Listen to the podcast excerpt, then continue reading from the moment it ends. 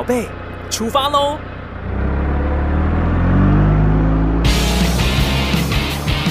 亲子加油站，帮您加满教养正能量。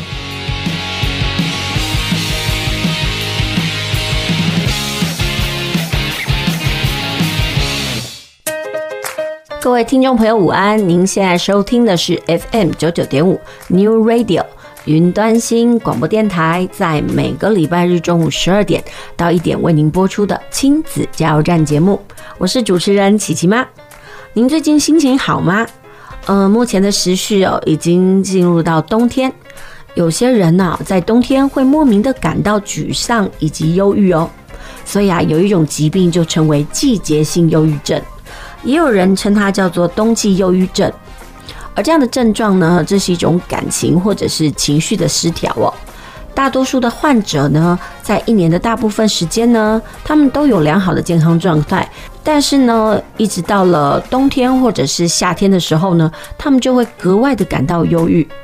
据说这是与季节性的情绪波动与阳光有很大的关系，而不是因为温度哦。因此啊，根据研究，这种忧郁的感觉呢，可以透过户外活动。尤其呢，是在阳光充足的日子里面，透过日照呢来减轻或者消除心里的阴霾哦。嗯，像今天是礼拜天嘛，所以就希望各位听众朋友，如果心情感到阴霾的话，或者是不太开心，不妨举家出游，到户外去感受一下阳光，转换一下心情。而这个礼拜的亲子传声筒单元，孩子们有什么话要说呢？我们一起来听听看。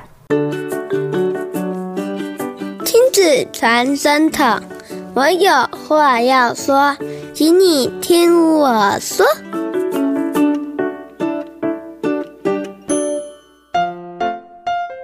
我是国二的学生，我想对我的父母说，总不要再以大声来解决事情，大声是没有用的，我们只会让问题。只会让问题造成更大的问题。你你的生气会让我觉得你很你比较像小孩子，让我觉得让我觉得真的很无理取闹。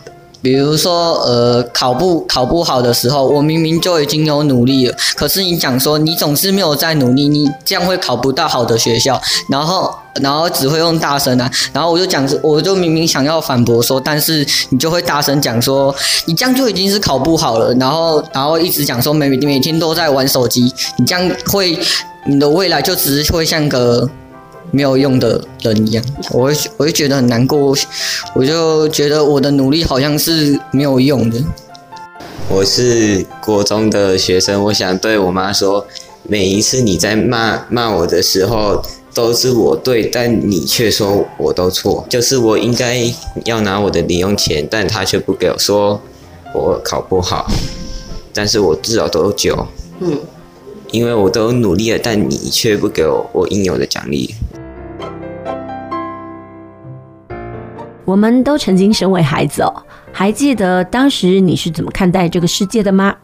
在学生时代哦，与父母亲最主要的争执，我想莫过于都是课业的问题啦。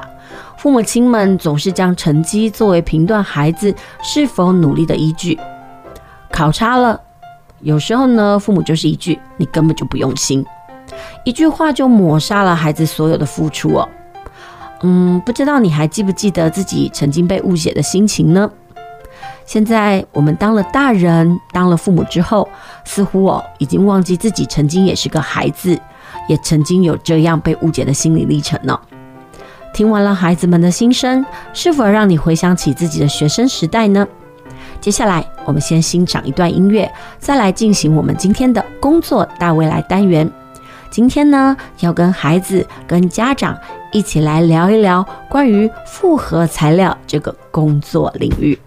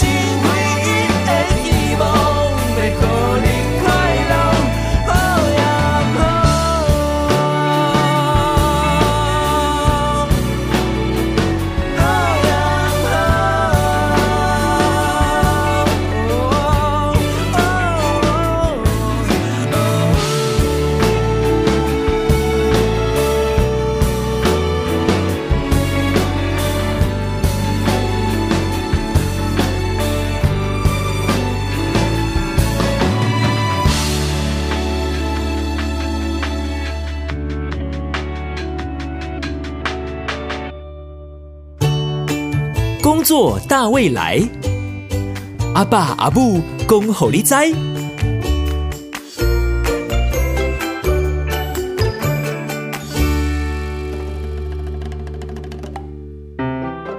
您现在收听的是 FM 九九点五 New Radio 云端新广播电台，在每个礼拜日中午哦十二点到一点为您播出的亲子加油站节目，我是主持人琪琪妈。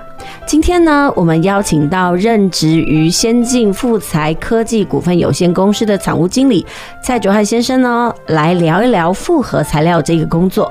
呃，这个蔡经理从事的就是一般的厂长工作，他负责的是现场的生产管理进度与品质管理。嗯、这复合材料究竟是什么？其实这包含的面向相当广哦。举凡是这个船壳啦、风力发电的叶片呐、应该就是说所有陆海空构件呢，都可以算是这个复合式材料的商品哦。不过这真正具体的内容是哪些呢？呃，我们希望呢，请这个蔡卓翰经理来为我们说明一下。呃，蔡经理午安，琪琪妈午安，各位听众朋友午安。呃，这很开心呢，邀请到蔡卓翰经理来到我们亲子加油站节目，跟听众朋友分享他的工作经验。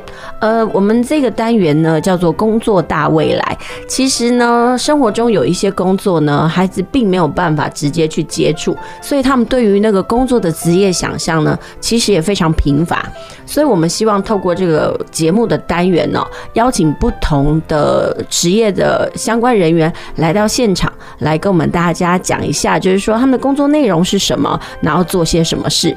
所以今天呢，我们就要跟大家来聊聊什么叫做复合材料。哎，所以这个蔡卓翰经理，你可以跟听众朋友来聊一聊什么叫做复合材料吗？毕竟这个样子的东西，好像在一般孩子的生活里面，好像不是很熟悉耶。OK，那我想我们就先从名词上面来讲。复合材料，我们先把它拆成两个部分。第一个是复合，第二个是材料。复合的意思，它就是像复合式咖啡、复合式什么什么商店等等。嗯哼，它是属于把多种的东西组合在一起。嗯哼，所以复合材料顾名思义的话，它就是把两种以上的材料把它结合在一起。嗯哼，那么日常生活中其实有非常多的东西都是复合材料，只是我们有没有去探究它到底是什么材料？比如说我们常常讲的。比如说像是建筑的 RC，就是金属，然后混凝土，这样是属于复合材料。嗯哼，或者是说我们讲，比如说刚刚主持人有提到的风力发电的叶片，或者是我们在做游艇的时候，它的船壳，它可能是用玻璃纤维加树脂等等。嗯哼，那这些东西可能有的也还蛮遥远的。那近一点的来讲，我想我们大家都有去吃过。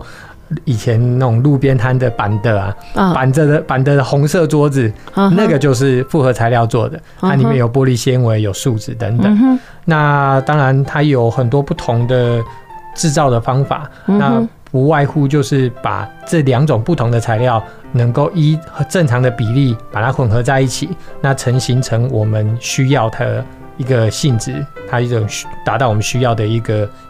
诶、欸，表现这样子，所以就是以职业分类来分，它应该算是制造业，对不对？对，它是一个很典型的制造业。嗯哼，嗯、呃，那它其实这样的制造业对我们的生活的必要性大概多大？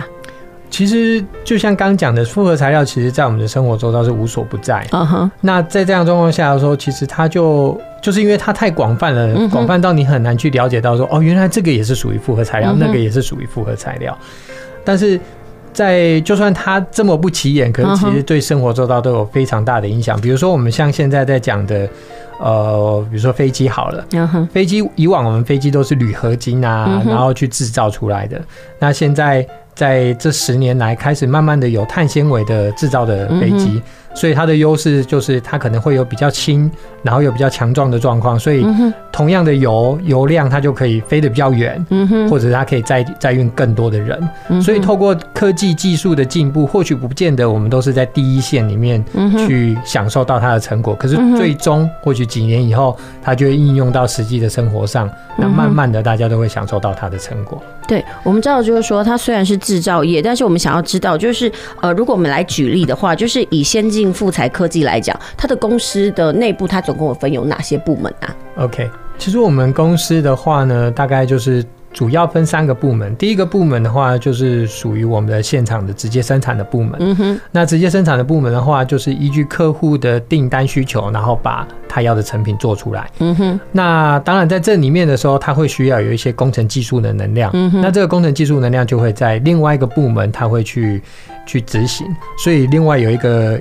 营运技术部是属于工程技术能量的这一块。嗯哼。那除此之外，一个公司要正常运作，它总会是需要有一些行政事务的人员，所以会在一个另外一个部门，像管理部，它会有一个像人资啦、总务啦，或者是采购啦这一些部门，都是属于在管理部里面。嗯哼。所以大概是这样子的组成，先进复材公司就是这样子的三个部门。好，那你们公司比较专业的部分在哪里？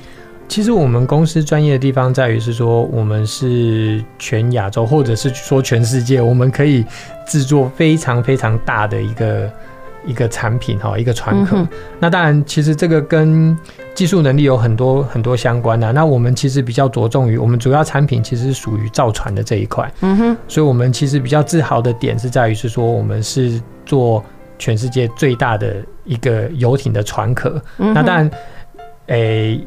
应该更仔细的来定义来讲，就是说用复合材料一体成型的最大的一个游艇的船壳。嗯哼。那当然这个部分的话，其实它有很多的技术能量在里面，也不会变成就是哎突然我们想做就做。所以其实它是蛮多年的工程研发的技术累积，然后才可以达到这样子的一个结果。所以意思就是说，你们的竞争力很强哦。对，我想应该可以这样子说啊，所以说，呃，如果呃，我们每次都会讲哦，就是说，在如果以世界来比哦，呃，它的那个竞争优势到底在哪里？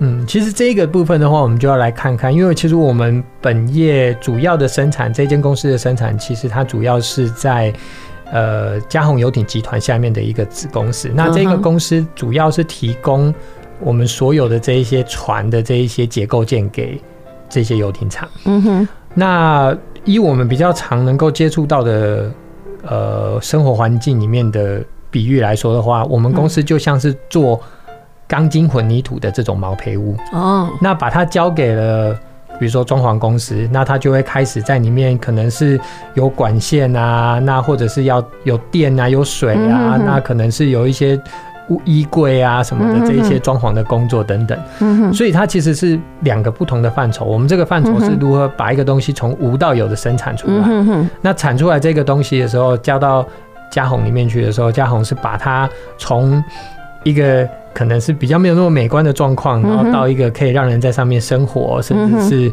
一个非常漂亮的一个艺术品的感觉的一艘游艇，把它产出。那如果照这样子简化来说，就是你们可能是生产当中的零件，可不可以这么说？然后那个之后再交由游艇把它成为一个成品。对，可以这么说。嗯哼，那我们知道讲到了游艇这件事情哦，呃，其实游艇它其实并不是一个非常普罗大众的一种购买品哦。那关于这个部分，它会有所谓的市场性吗？有，其实其实台湾蛮可惜，是因为我们四面环海，但是我们却没有办法好好的享受这一个资源。嗯哼，那游艇的部分的话，其实是。不一定都把它想成是那么高高价，然后又昂贵的一个产品的话，其实它可以是很亲民的一个兴趣。嗯哼，可能你从小小的一个小船就开始，然后去参与那个海上活动，然后更亲近海。那这样从这样子开始，慢慢的你会觉得说，哎，你想要花更多的时间，你想要能够住在海上，或者是你想要有更多的。同伴可以一起跟你参与这样的航行，所以慢慢的你就会有从小船换成大船的需要。嗯哼。但不论如何，它其实是一种一种生活态度的一个选择，它不见得是一个可能是我们觉得是炫富的工具，或者是它是一个呃呃很极端的一个代表。其实它是。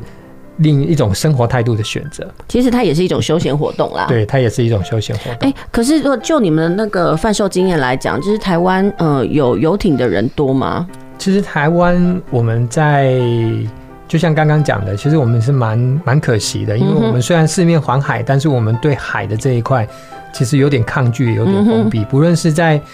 每个人的态度里、潜意识里，或者是在法规面，嗯哼，我们都会有点抗拒。所以这几年，慢慢的，我们才把这一些可能是法规上的限制松绑，嗯，那也慢慢的才会有一些人去体会到说，哎，其实海洋的生活是很特别的，应该可以去参与的，而不是那么畏惧它的一种方式。我们先休息一下，进一段音乐，等一下继续回到我们的聊天室。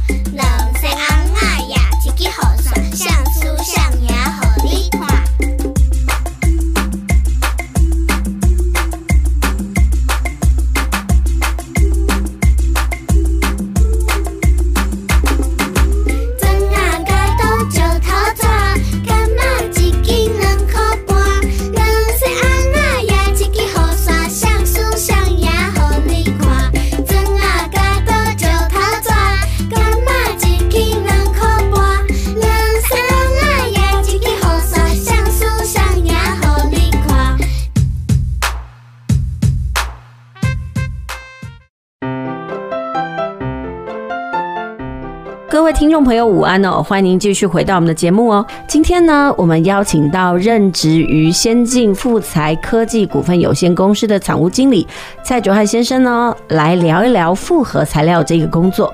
那我们来了解一下，就是说，蔡经理，我们可以知道说，哎，你是毕业于这个清华大学工程与系统科学系嘛？是。那你的这个科系跟你现在做的这个复合材料是有相关性的吗？OK，其实，在材料的这一块呢，它其实是很广的。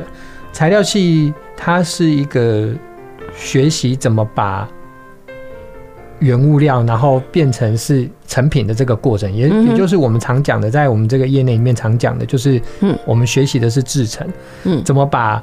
我们可能一开始是铁铁矿砂，怎么把它变成是钢卷？那这个就是制成的过程。所以材料系的部分的话，它就是在学这个制成。那我们现在的这间公司先进富材，它其实也是在制造的，它主要的专注的点也是在制成的这一块。如何把我们一开始拿到的玻璃纤维或者是树脂，透过我们的制成技术，然后把它实现变成是一个坚固耐用的成品，一个船壳或者是一个甲板等等这样子的过程。因为我刚刚讲，你们既然是制造业，然后你又说你们公司很大部分是那种工程技术嘛，所以我想要知道，就是说以你们这样的行业来讲，你们通常在呃，面试一些新鲜人的时候，有没有科系上的需求？你们通常比较着眼于哪一些科系呢？OK，如果说是我们在工程单位的话呢，我想可能第一优先的话，应该会是在机械相关的科系，嗯、因为所有的工程应用里面，它很直接的一个点就是在于是说我怎么样让我这个东西。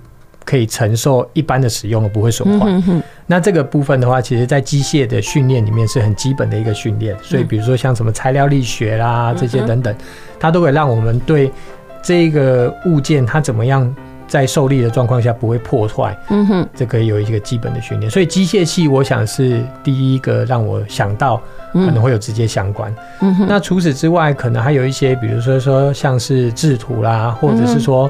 可能因为像我们会用到一些呃树脂类的东西，所以有一些化工背景的员工，他也有可能在这里有一些发展的机会。那当然，像我们的制造的时候，因为在制造它就不不外乎一定需要有施工的图面嘛，所以能够阅读图面，除了机械啦，然后。呃，可能室内设计啊、制图等等这些科系，他们也都会或多或少有一些相关。嗯哼，所以其实我们的来源还蛮广的。所以你们那个需要的毕业生和相关的人才非常多，但是主要都还是着重在工科面对不对？对，工科的话，其实在学校的训练就会蛮贴近我们的需要，所以出来以后的训练，我们不需要花太多的资源或精神，其实就可以上手了。哎、那我想知道，就是说像你们的东西，呃。有是材料嘛，最后是会做成游艇，所以我想要知道，就是你们的销售对象主要是国内还是国外啊？如果说我们最终的游艇的销售对象，大概大部分都是国外的。嗯哼，那。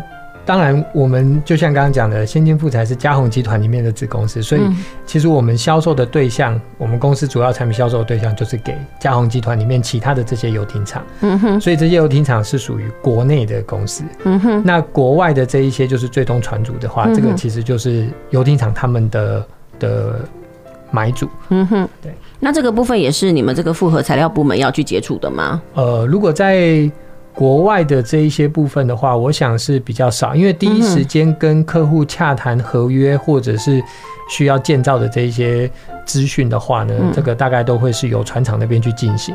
不过对于这一些国外的买主来讲，复合材料从无到有的这一个过程，一直是让他们觉得很神奇、新奇，然后又觉得很神秘的地方。嗯哼，所以往往他们都会在安排，因为船的建造过程，他们可能会。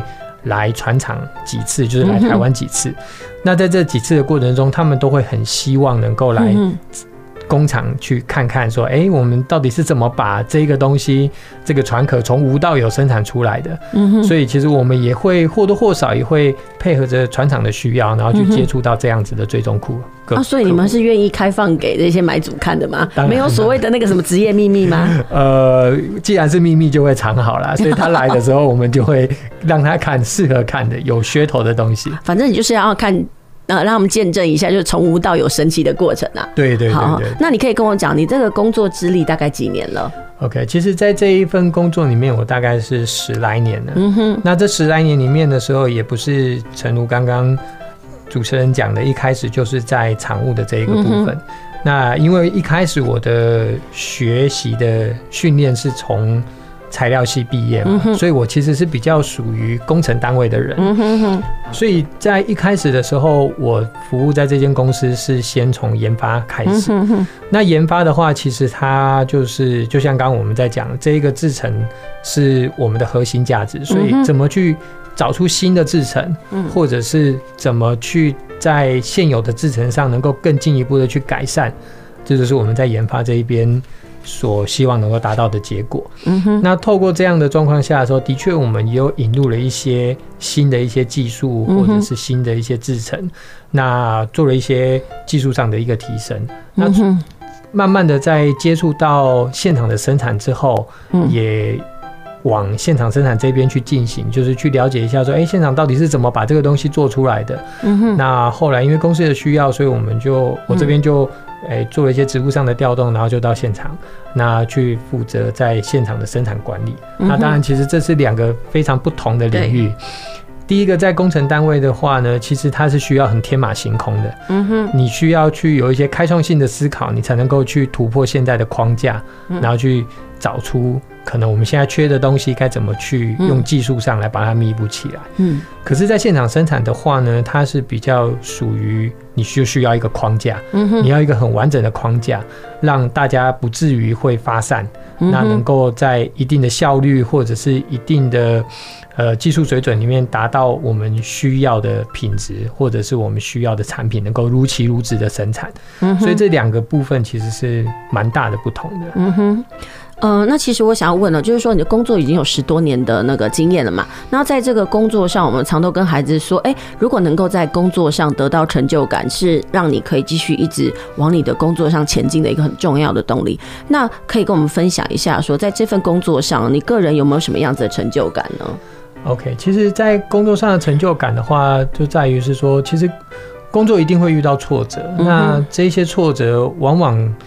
在面对的时候，其实你都会觉得哦，天就要塌下来了。嗯哼。可是你当你跨越了这个挫折，你再回来看的时候，你就会觉得其实自己又有了很大的一个成长。嗯哼。那在这里面的时候，其实我们往往会看到，比如说像刚刚讲，我们我经历了两个不同的身份，一个是在工程单位。对。在工程单位的时候，其实一开始的时候，我们我有印象有一个很特别的一个经验，就在于是说。我们要把一个新的技术，不曾用在复合材料上面的这种新的技术，把它导入进来。嗯哼。那同时导入进来的过程之中，我们也要确保第一个就是没有人这样子用过，或者很少有人真的把它应用在食物生产中。我们要告诉人家这样子是可行的。嗯哼。所以在一开始初期的时候，其实花了很多的精神去做一些研究，去看看说，哎，到底。这样的可行性是如何？万一真的不行了，老板追究下来，你总要有一个好的说法，说：“哎，我已经努力过了。”那还好的是，其实这一些过程中，它虽然很困难，但是其实最终它还是有办法可以解决。所以我们引入了一些新的技术，然后也可以对外宣称说：“哎，我们是全世界第一个引用这样的技术在游艇生产上面。”所以的确这样也让我们在哎市场上有获得一些比较好的一些。呃，影响，那也有比较好的一个声誉等等。哎、我想要问的就是说，有两个不同的工作嘛，一个是研发，一个是生产线。对，你个人比较喜欢哪一份呢？其实我个人比较喜欢研发这一块，因为研发这一块的话，在工程上，其实很多时候它的问题是可以比较跳脱框架的。嗯哼。但是在生产上的时候，其实很多时候你是必须要加很多框架来确保大家不会。走偏了。嗯哼哼。那在这样的状况下的时候，其实，在生产上其实比较多就是跟人性之间的互动嘛。嗯哼。人都会有惰性啊，大家都会想要轻松舒服一点啊。或者有的时候可能我们有这一些要求，但是这些要求对他来讲其实是额外的工作，他就会希望说，哎，是不是可以省略掉这一些动作？嗯哼。所以其实，在人性的这一块，虽然它也是很有趣的一个课题啊。嗯。但是。我还是比较喜欢在工程上这一块，因为它是比较自由发想的，而且你其实常常可以去接触到第一线最新的技术、最新的一些知识。嗯啊，其实我个人对这些科技的东西其实又更有兴趣了，所以这一块是我比较有兴趣的地方。嗯，不过其实在这几年的现场的食物生产的管理上面来讲，其实我觉得这也是一个让人觉得蛮。蛮有收获的地方是在于是说，因为其实，在人的互动上，嗯，所有的工作都是一样，最终就是你必须要能够有一个跟人有一个好的沟通。对，所以在这上面，其实我学到了很多，就是关于人跟人之间的沟通，那包含就是如何去尊重啊，然后或者是倾听啊，或者是说该如何去。呃，明确的去布达你的命令，然后让这些事情能够照着规划的方式去进行、去完成等等。它其实比较像管理的面向哈。对对对，对，嗯，应该是这么说。呃，在研发的那个部分，其实它就是虽然是跳脱框架，但是你可以自己去控制，没有那么多呃人为的因素存在。对，有人说过了，在一个公司经营里面，其实呃发展事业不难，最难的是人的管理。对，没错。所以这才是我觉得说哦，在在现场生产的食物管理这一块，会让我觉得可能有比较困难的地方。但是这个困难也不至于到是真的没有办法完成。就像回应到刚刚主持人在讲的，有没有在这一个阶段有没有困难？其实有，因为很多时候你会发觉到说，其实因为每个人训练的过往的生长的背景或者训练的背景都不一样，所以。在沟通的时候，其实往往很难变成我讲，但你就能够听懂，或者你讲我就能够听懂。那如何利用不同的沟通的方式，跟不同位阶的人，然后去完成沟通的工作？我觉得这是在这个。这个职务上让我学到很多的地方，因为像比如说我们现场很多的员工，他们都是比较基层的员工，可能他们并不会像我一样，或许念到研究所毕业，然后才进入职场，所以对他们来讲，就是至少第一步，你就要先把英文全部都拿掉，有一些用英文的专有名词，你就要试着把它转化为一些他们更能够去了解的一些文字。那当然，在这一段的。经历里面，我也觉得我的台语也进步了很多。从小我大概就只会听啊，那自从跟他们在一起了以后，我觉得也或多或少也必须要用习惯的语言来跟他们对话。那对话久了以后，他们也才会觉得说，哎，这样子其实是更没有距离感。那这都是在这个。第二个职务上，我觉得有很大收获的地方。其实每一个职业哈，他其实都要去学，就是沟通的技巧跟能力啊，不管是什么。其实我觉得这也是孩子未来进职场之后，他必须要具备的能力。那那我们谢谢蔡卓汉经理哦，与我们做的这职业分享。我们先休息一下，进一段音乐，等一下继续回到我们的聊天室。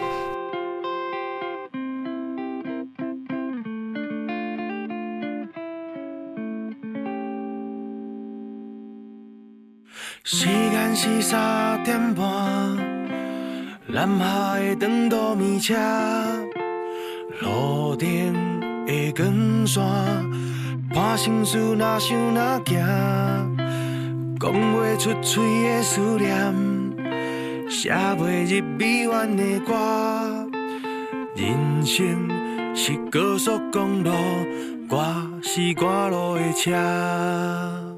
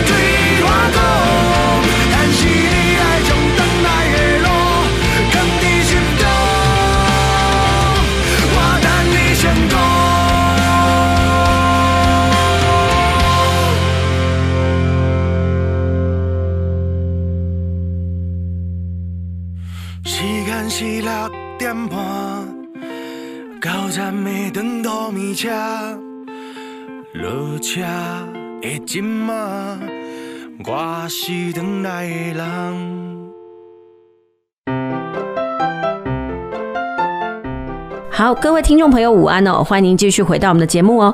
您现在收听的是每个礼拜天中午十二点到一点为您播出的亲子加油站节目，我是主持人琪琪妈。呃，这个刚刚上一段节目，琪琪妈呢与这个先进富材科技股份有限公司的蔡卓汉经理呢聊到这个复合材料研发的这项工作以及他的工作内涵哦。那接下来呢，我们要聊聊就是这个呃蔡经理他是个毕业的科系，因为他毕业的科系。算是呃跟材料工程这个相关嘛，然后近几年来这科系非常热门哦。嗯，我们知道现在很多的学生他们在攻读研究所，会以未来的职业取向为主。他们也许不知道工作是什么，但是有的时候呢，薪酬是一个很重要的判断标准哦。因此，这个研究所考试报考最热门的科系，除了是资讯工程夺冠以外呢，以理工科来讲哦，这个台大、清大、交大、成大，呃，他们也是一个很热门的一个选择的学校。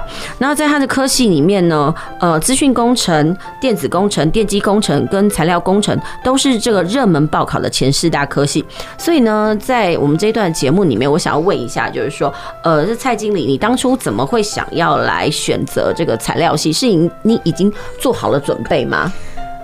其实这个部分也是有点误打误撞。一开始的时候，其实我是对资讯比较有兴趣，所以那时候就。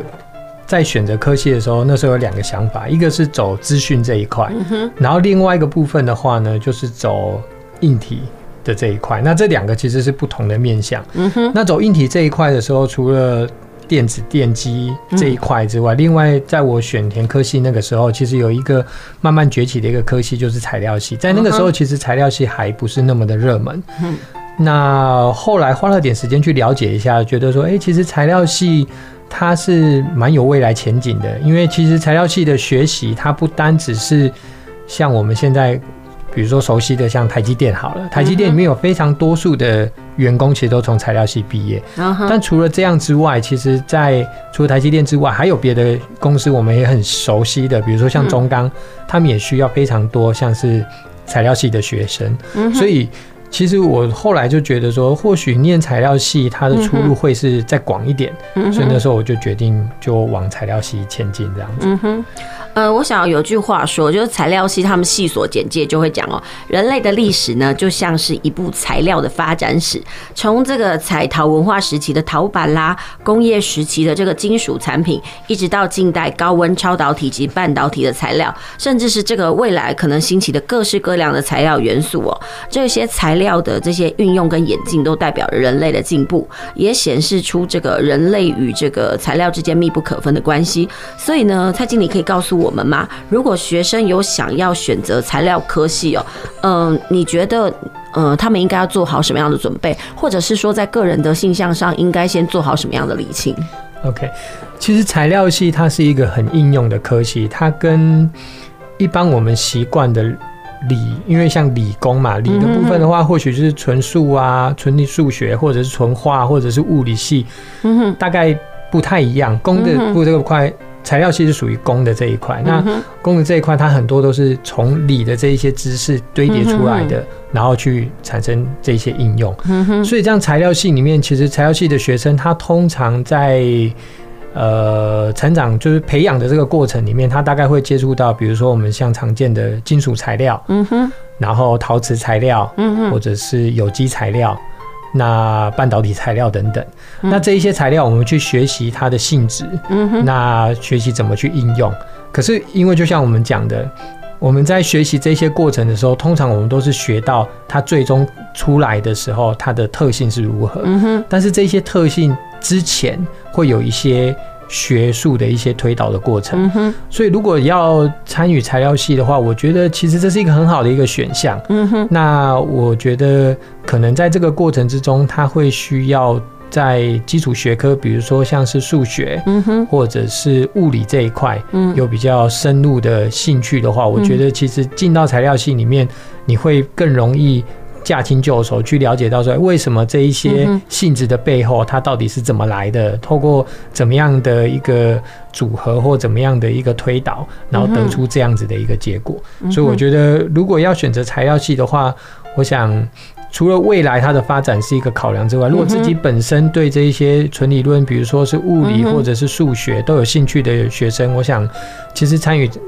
就是加入材料系也是一个蛮好的一个选择，因为我们知道，其实这几年呢，很多学生呢，常常就是可能为了家人的期待，或者是说呃坊间的一些热门科系的评比，他没有考虑到自己的性向嘛。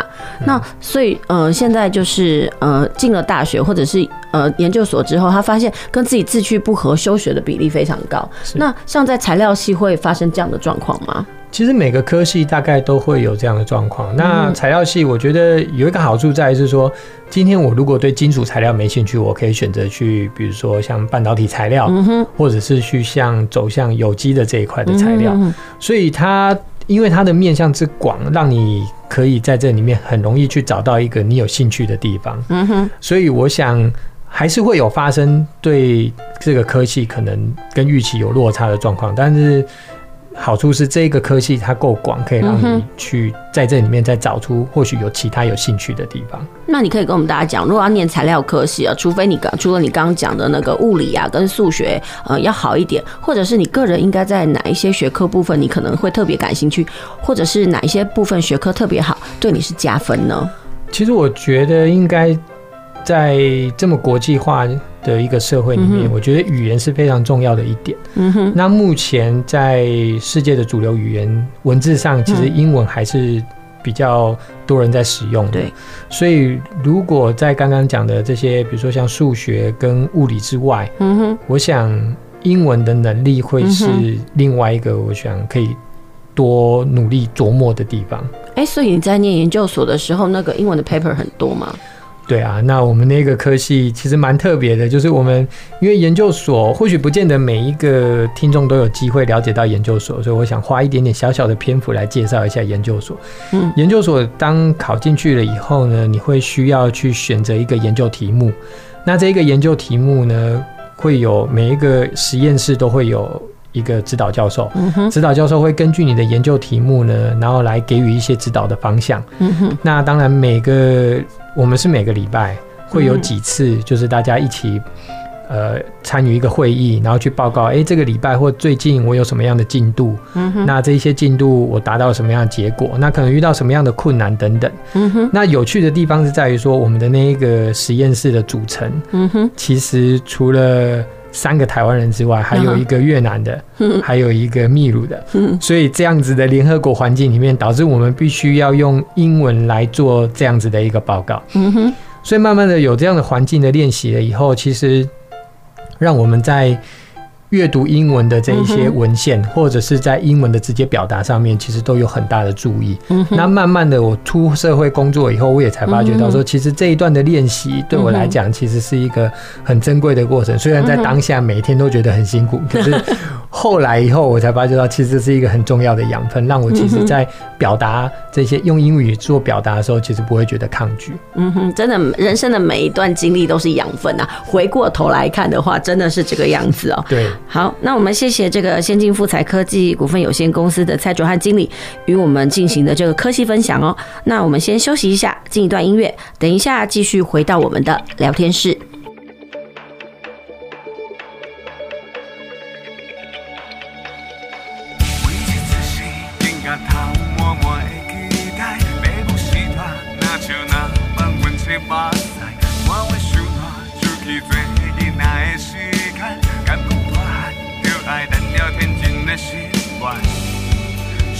What a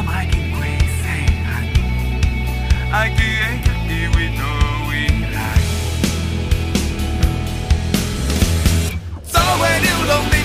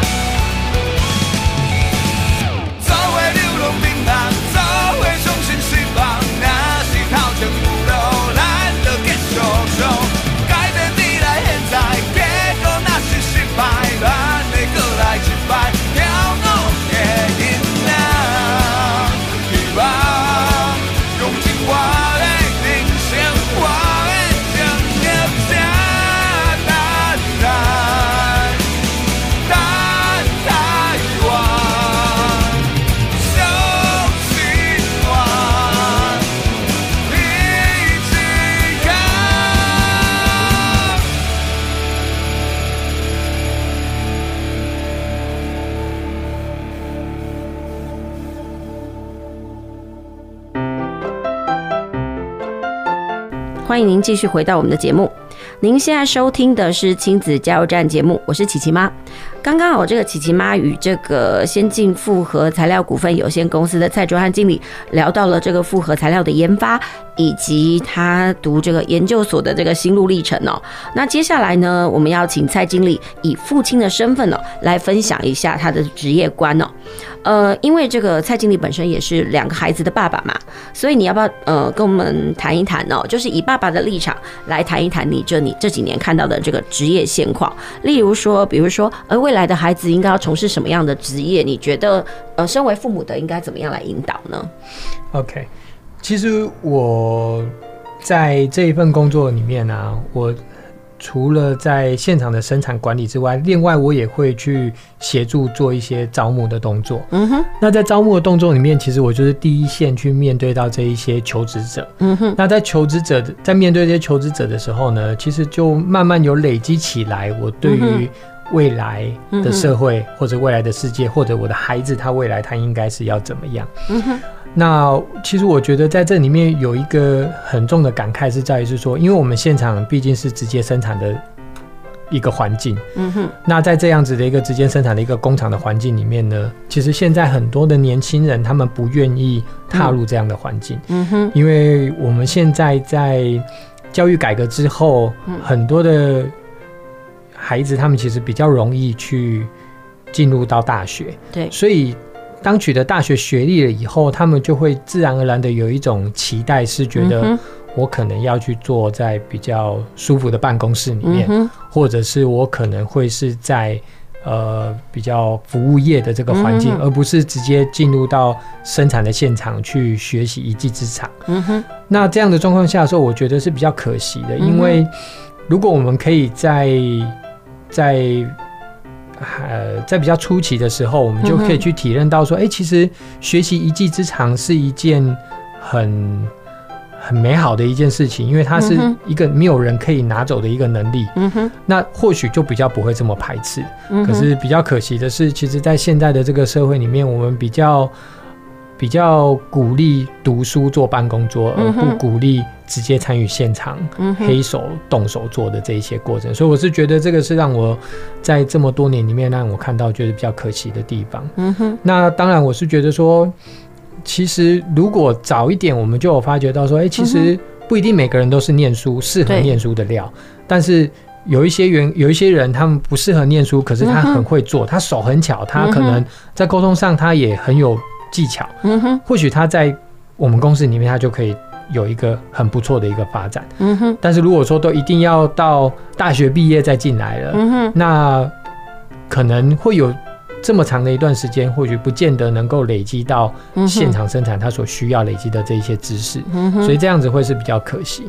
所以我是觉得说，目前的状况，大家会太偏重于一定要完成学业拿到学位，而不是。在技术上有一些成长，这是我觉得比较可惜的地方。所以其实就是国内的技职教育不要再必须要再精进，或者是说对于这部分的教育态度，我们是必须要去醒思一下就对了。对，其实我们公司也有跟一些一些高职有做一些合作，嗯，那也跟他们有做一些对话。其实我觉得现在也有一些技职学校，他们其实是蛮用心在在培养孩子，就是。除了念书之外，如何在工作上跟社会接轨等等，但是也很可惜，有一些学校他们是把升学率放在第一。我想这可能是家长第一时间他们可以看到的一些资讯。可是我觉得现在很可惜是都不会有一个学校去公布说，呃，我们现在的。诶、欸，毕业校友他的就职率是多少？大家都只会去公告说，啊，我们今年又有多少人考上了哪一间大学，比较不会有那种我们有多少人现在的就业倾向是怎么样哦。然后大家可能在各行各业里面的发展状况是如何？但是最终我们都还是要进入职场。嗯哼。那如果我们只是为了取得学位，我花了这么长的时间，真的是值得省思一下，这样到底是不是适合的？对，这其实我觉得这是台湾教育的一个现况哦。我们太注重所谓的升学率，或者是所谓学历的美观，然后对于那种职业上，我们其实还是会有所谓的偏见呐。是。但是就像是因为你们是制造业，然后你有时候会看到第一线的现场，会觉得说，哎，其实社会上不是一定每一个人都是要靠学历然后来开始的嘛。其实技职也是非常重要的一块哦。是没错。所以其实在这里面来讲的时候，就像回应到刚刚主持人在说的，嗯哼。其实我们常常都会去回想当初我之所以变成现在的我，嗯、我们当初是做了哪一些选择？那我们可能经历了些什么事情？嗯哼，透过这一些回想里面，我有一个感触是在于是说，其实我们永远没有办法去预期未来到底会怎么变化。我们可能会知道的东西是现在的状况，可是你要告诉人家说，可能十年后会变怎么样，二十年后会变怎么样？嗯哼，这是非常困难的。嗯，可是我们回头来想。现在一个孩子，他要决定他的未来是升学或是就业，他或许可能国中毕业就开始进行这件事情。嗯。那在那个当下，你要告诉他说，你要去选择哪一个科系，这个是很困难的。嗯。或许几年以后，我们现在看到的热门的医生，或者是热门的这些律师，或许他可能未来会被 AI 所取代，这是有可能发生的事情。那或许一些比较低阶的一些服务业，它也有可能会被机器人所取代。对，但是我们永远不知道。嗯、可是，在我们在选填志愿或者是决定要往哪个方向走的时候，嗯哼，我们很难去预估这件事情。我们怎么有办法去告诉孩子怎么走是对的？对。所以最后我得到一个结论是，嗯、其实真的应该要培养给孩子的是怎么去学习新的知识。嗯哼，当他有。学习的这个技术、这个能力了以后，就算来的东西是他没有经历过的，嗯、他不擅长的，但是他有办法去把这一个未知的东西变成是已知的。嗯哼，那这样的话，在未来不论怎么变，他都有办法可以走出一个比较适应的一条路来。嗯哼，真的要培养孩子有一种终身学习的态度跟能力，远比说，哎、欸，我们去资助他，呃，得到什么样的学历更好。因为学历其实只是我们职业的一个入门而已，但是他有一种终身的学习力，我觉得才是可以应付他的未来生活最必要的一个能力哦。是，好，那我们希望就是说，呃，节目的最后，我们希望请这个蔡卓汉蔡经理哦，跟我们大家聊一聊，呃，可不可以用你身为父亲的角度来谈一谈哦？就是说，你会如何引导你的孩子来进行职业探索这件事情。OK，其实对于未来的职业，其实没有人能够很明确的知道它会是怎么发展。嗯、但是我觉得最重要的点是在于是说，要让他有职业不分贵贱的一种认知。嗯、因为所有的工作，我想只要能够好好的去把它做完，然后去把它完成，这都是一个高尚的职业。嗯哼。那在我的培养过程之中，嗯、其实我自己是觉得说。因为我过去的训练，我可能会对很多的职业都有所接触，所以我可能可以告诉他说：“哎，这个东西是怎么做出来的？那那样子的工作，它的内容大概是什么？等等。”那通过这样的方式，我想让他会有比较比较多方面的去尝试去了解，或许他会经历出会激发出比较多的兴趣。那如果说在这里面，他可以从这些兴趣里面再配合上他自己。有有意识想要更进一步深入的的工作的话，我想这会是比较我比较希望能够带给他的东西。其实就是引导他，但是怎么做决定还是孩子啦。我们可以给各方多元的资讯，然后其实做决定还是孩子。对，没错。嗯哼，好，那谢谢蔡经理今天来到我们的现场，与我们进行分享。那节目进行到这边已经快接近尾声喽，下礼拜别忘了继续收听 FM 九九点五 New Radio 云端新广播电台，呃，为您播出的亲子加油站节目。我们下周日同一时间再会。